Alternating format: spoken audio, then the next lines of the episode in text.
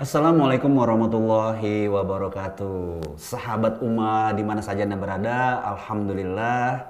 Di video kali ini kita akan membahas tentang formula cara mulai bisnis online walau Anda gaptek sekalipun. Saya akan jelaskan langkah demi langkah bagaimana Anda bisa memulai dengan cara-cara simple bisnis online Anda menggunakan digital marketing.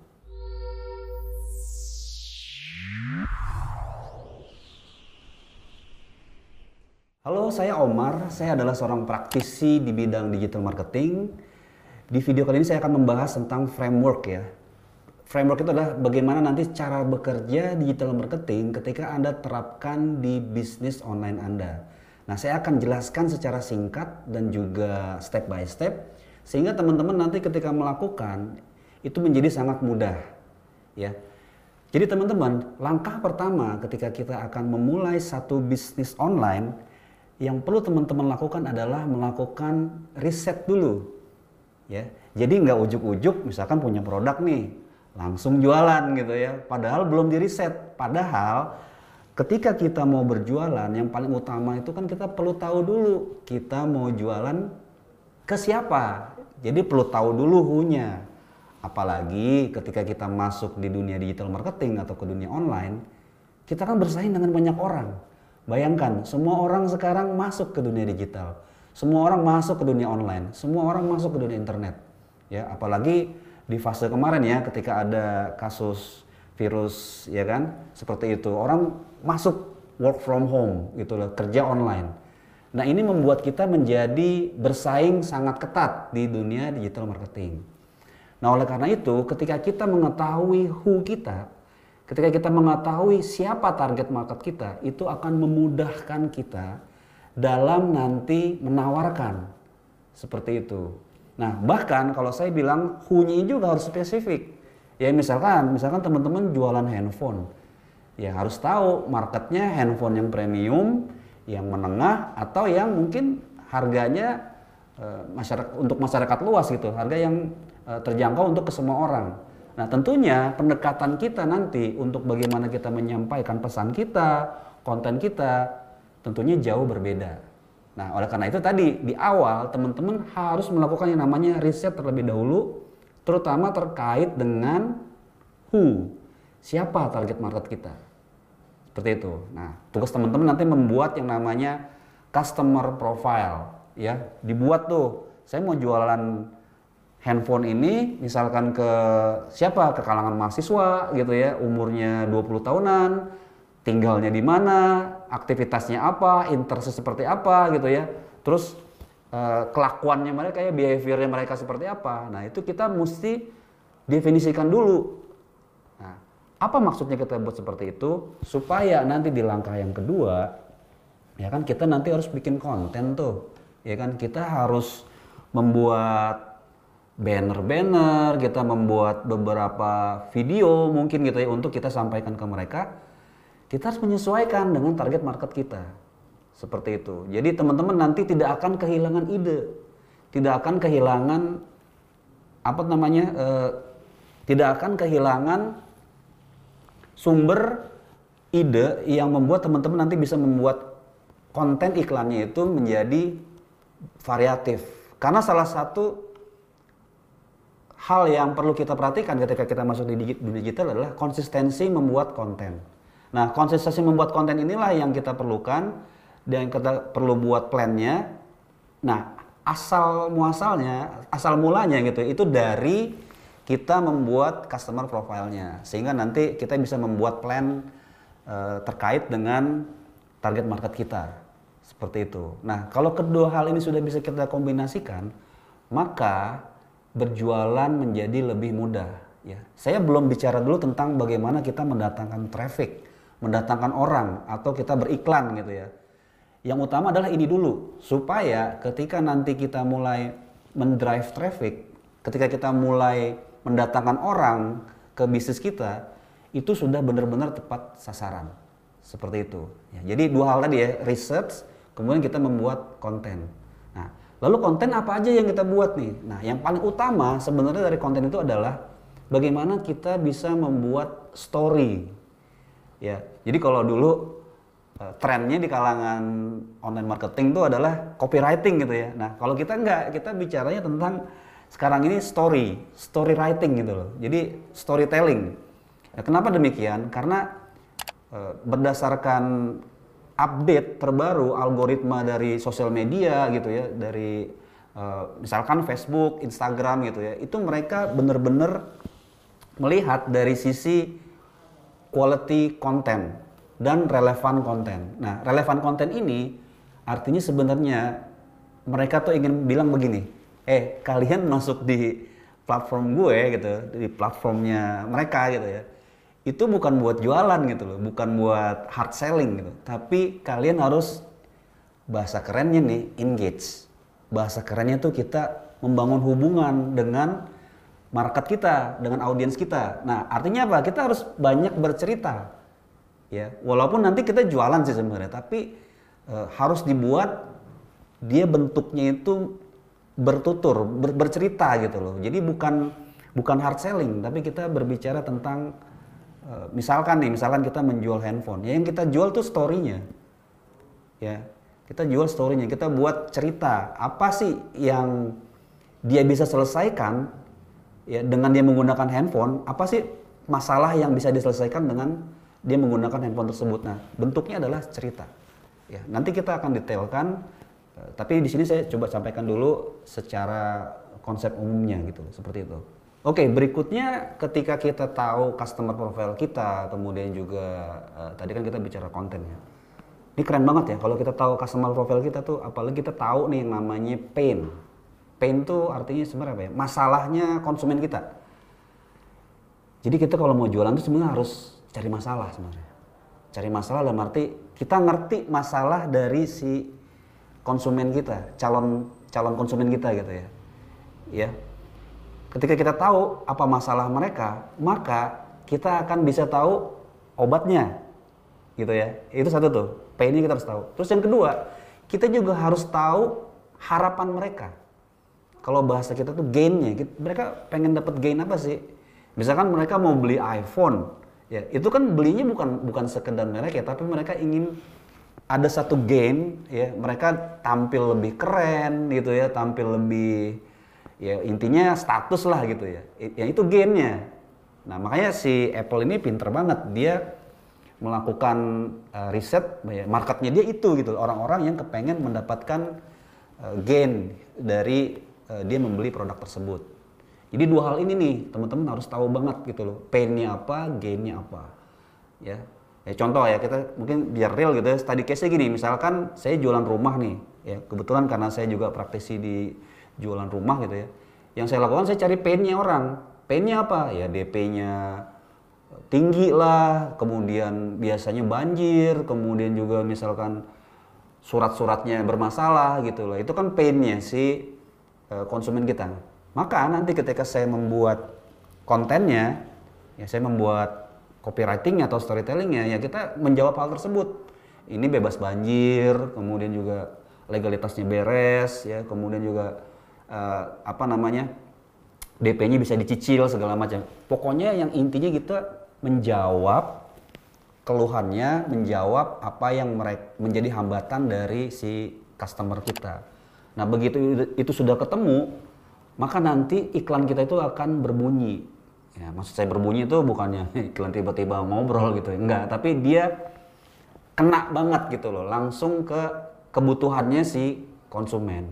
Begitu juga dengan gain. Ya, orang beli rumah, gainnya apa? Oh, lu kalau beli rumah, ya yang pertama pasti status kan, ya kan, Wah, gue punya rumah nih gitu loh. Itu statusnya naik. Terus yang berikutnya juga mungkin kalau yang masih jomblo kan bisa mejeng sama calon mertua gitu kan atau mungkin uh, yang baru mau ngelamar gitu kan itu bisa naikin bargaining juga gitu seperti itu jadi teman-teman ketika kita berjualan dan kita memahami customer kita ya maka kita akan jauh lebih mudah untuk menjangkau mereka ya. Nah yang berikutnya setelah itu baru tuh teman-teman mengcreate bikin websitenya gitu ya. Kemudian uh, buat account sosial medianya ya. Ada Facebook, Instagram, YouTube segala macam baru kita buat. Sehingga nanti itu semua tuh jadi kayak satu garis lurus gitu loh. Kita nggak nggak centang perenang gitu loh, nggak apa ya misalnya ada juga orang bikin mau jualan baju tapi akunnya tentang yang lain gitu loh. Nah, kita buat ini nanti dia menjadi satu kesatuan seperti itu. Nah, baru kalau itu semua sudah kita buat, ya sudah kita setting dengan baik, ya, baru kita masuk ke yang berikutnya yaitu traffic generation.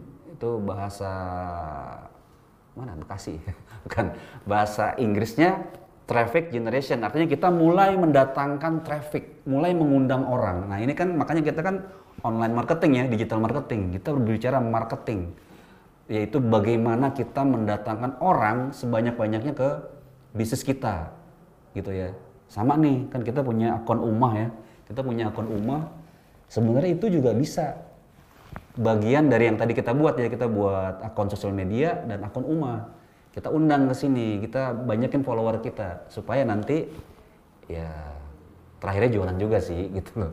Tapi tetap dengan tadi yang saya bilang cara-caranya yang relevan yang smooth gitu ya dengan storytelling segala macam gitu loh. Nah terkait dengan traffic generation saya belajar nih dari orang Ciledug nih. Bukan Ciledug sih.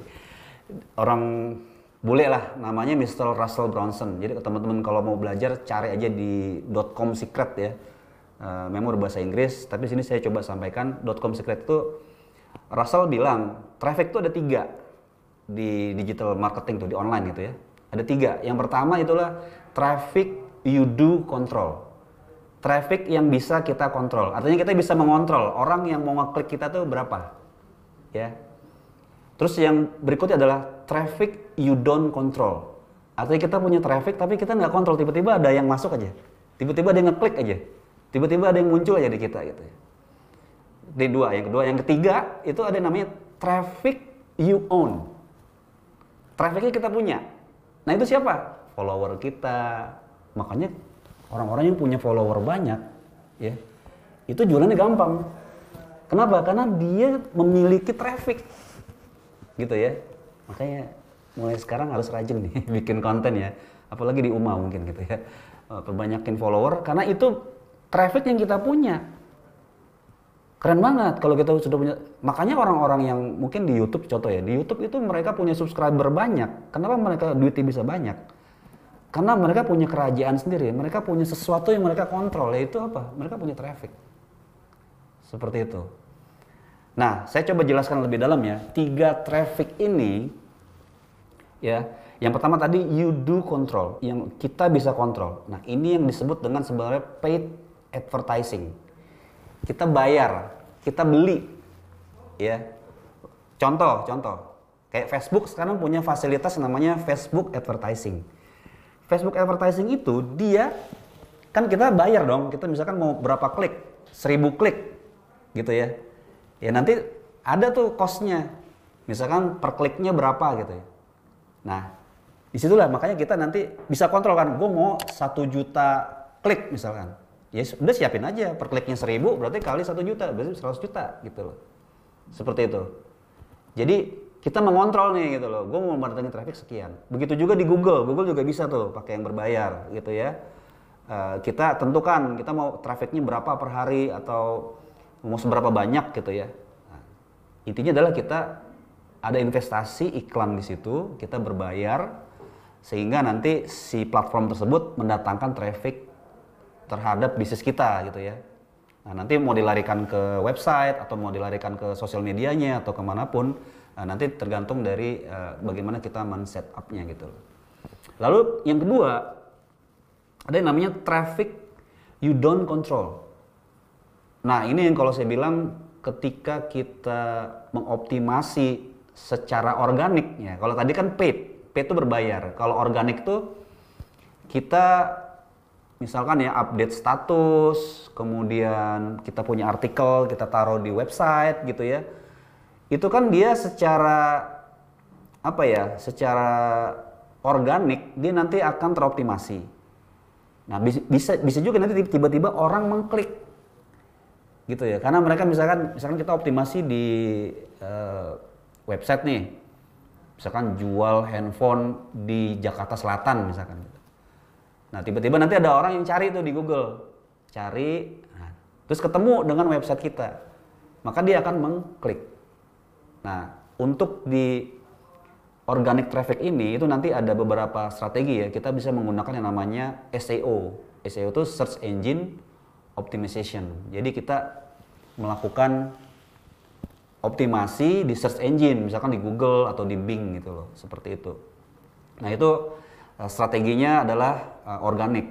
Bahkan juga di sosial media juga kita bisa lakukan di Facebook kita uh, rajin posting, kita juga membuat konten-konten yang menarik gitu ya, sehingga orang nanti mau mengklik dan masuk ke bisnis kita gitu loh, misalkan melalui website ataupun sosial media itu sendiri seperti itu. Jadi itu uh, cara yang kedua ya traffic you don't control karena tiba-tiba nanti bisa ada orang yang klik gitu. Nah terus yang ketiga tadi uh, traffic you own. Nah makanya di sini teman-teman uh, kalau saya sih mengajak teman-teman untuk mulai membangun aset digital gitu loh. Aset digital itu apa sih? Ya nomor kontak yang masuk, nomor WhatsApp, ya kan. Kemudian tadi kan email. Jadi bisnis itu mau online maupun offline, mau yang digital maupun yang konvensional, kata kuncinya kan sebenarnya kita punya list of customer. Ya, kalau di kita tuh namanya list building. Kita membangun list gitu loh. Karena itulah yang nanti kita kontrol. Itulah yang nanti kita e, ibaratnya kita miliki sehingga kita bisa mengolah dari hal tersebut. Seperti itu. Makanya ada istilah big data ya, big data. Jadi uh, dengan kita mengumpulkan data yang sesuai dengan apa yang kita uh, kumpulkan gitu ya, apa yang kita mau target market mau kita targetkan nanti, itu akan mempermudah kita dalam berjualan. Seperti itu. Nah, ini udah udah tahap keberapa tuh? Tadi research, konten, terus masuk ke traffic. Nah, yang berikutnya teman-teman, tentunya setelah kita melakukan hal tersebut, yang berikutnya adalah bagaimana kita merespon. Ya, kalau bahasa kerennya itu customer relation management. Bagaimana kita merespon? Ya kan, udah ada yang kontak melalui WhatsApp, ada yang kontak melalui email, ada yang mungkin by call langsung gitu atau datang ke toko kita langsung. Tentunya kita harus melakukan yang namanya uh, respon terhadap mereka. Ya, kita melakukan proses customer service customer servicing gitu loh bahasa ngaco sebenarnya. Tapi intinya sebenarnya bagaimana kita merespon, ya. ya kita jawab WhatsApp-nya, kita follow up, ya. Email juga kita balas segala macam itu nanti uh, akan jauh lebih banyak bagaimana nanti kita melakukan selling atau close the deal. Ya, kalau tadi kita ngumpulin orang sebanyak-banyaknya, ini bagaimana kita mengkonversi orang-orang yang sudah datang, mengkonversi itu artinya kita close ya, close the deal ya, artinya kita uh, terjadi transaksi atau penjualan. Nah itu uh, tugasnya si customer service, makanya nanti harus ada teknik ya bagaimana menjawabnya, kemudian memfollow up-nya, ya kan? Karena bisa dibilang gini, nah saya mau jelaskan juga ada yang namanya customer temperature. Jadi ini ilmu juga teman-teman tentang customer temperature. Kita tuh di dunia online itu biasanya kita menghadapi yang namanya cold customer. Cold customer itu maksudnya apa? Jadi di temperatur customer itu tuh ada cold, warm, sama hot. Jadi dingin, hangat, sama yang hot. Nah kita kan carinya yang hot ya sebenarnya caranya yang hot supaya uh, closingnya lebih gampang gitu. Kan kita kalau nyari orang yang udah hot yang udah kepengen kebelet beli gitu ya ibaratnya gue harus beli sekarang nih itu kan enak banget. Ya closingnya enak banget. Nah sedangkan kita nih harus paham nih nanti nih si customernya cold warm atau hot. Nah makanya di proses online marketing ya kita harus memahami hal tersebut supaya nanti pendekatan kita terhadap ini tuh berbeda gitu ya. Maksudnya gini, tadi kan kita bicara traffic ya, bicara traffic. Jadi eh, ketika mereka belum mengenal kita, terus kita ngiklan ya kan, kan kadang-kadang kita kan kepengennya cepet ya. Bahkan kita bikin bikin konten tuh maunya tuh begitu orang sekali lihat langsung hot. Padahal nggak bisa kayak begitu. Makanya tadi saya bilang kenapa kita pakai story supaya nanti kita bisa memfilter nih. Ada orang-orang yang mungkin nanti langsung deal, tapi ada juga orang yang belum kenal kita, dia pengen kenal kita. Nah, caranya tadi dengan story supaya nanti dia minimal dia ada interaksi sama kita. Interaksinya bisa berupa dia ngeklik ke website kita, bisa dia menambahkan kontaknya gitu ya, WhatsApp ataupun email ke kita, Ya, bisa juga misalkan nanti kita tawarkan sesuatu yang kita barter dengan data mereka. Ya, kita bisa kasih e-book, kita bisa kasih quiz, kita bisa kasih uh, sesuatu hal yang mungkin barang yang murah gitu ya.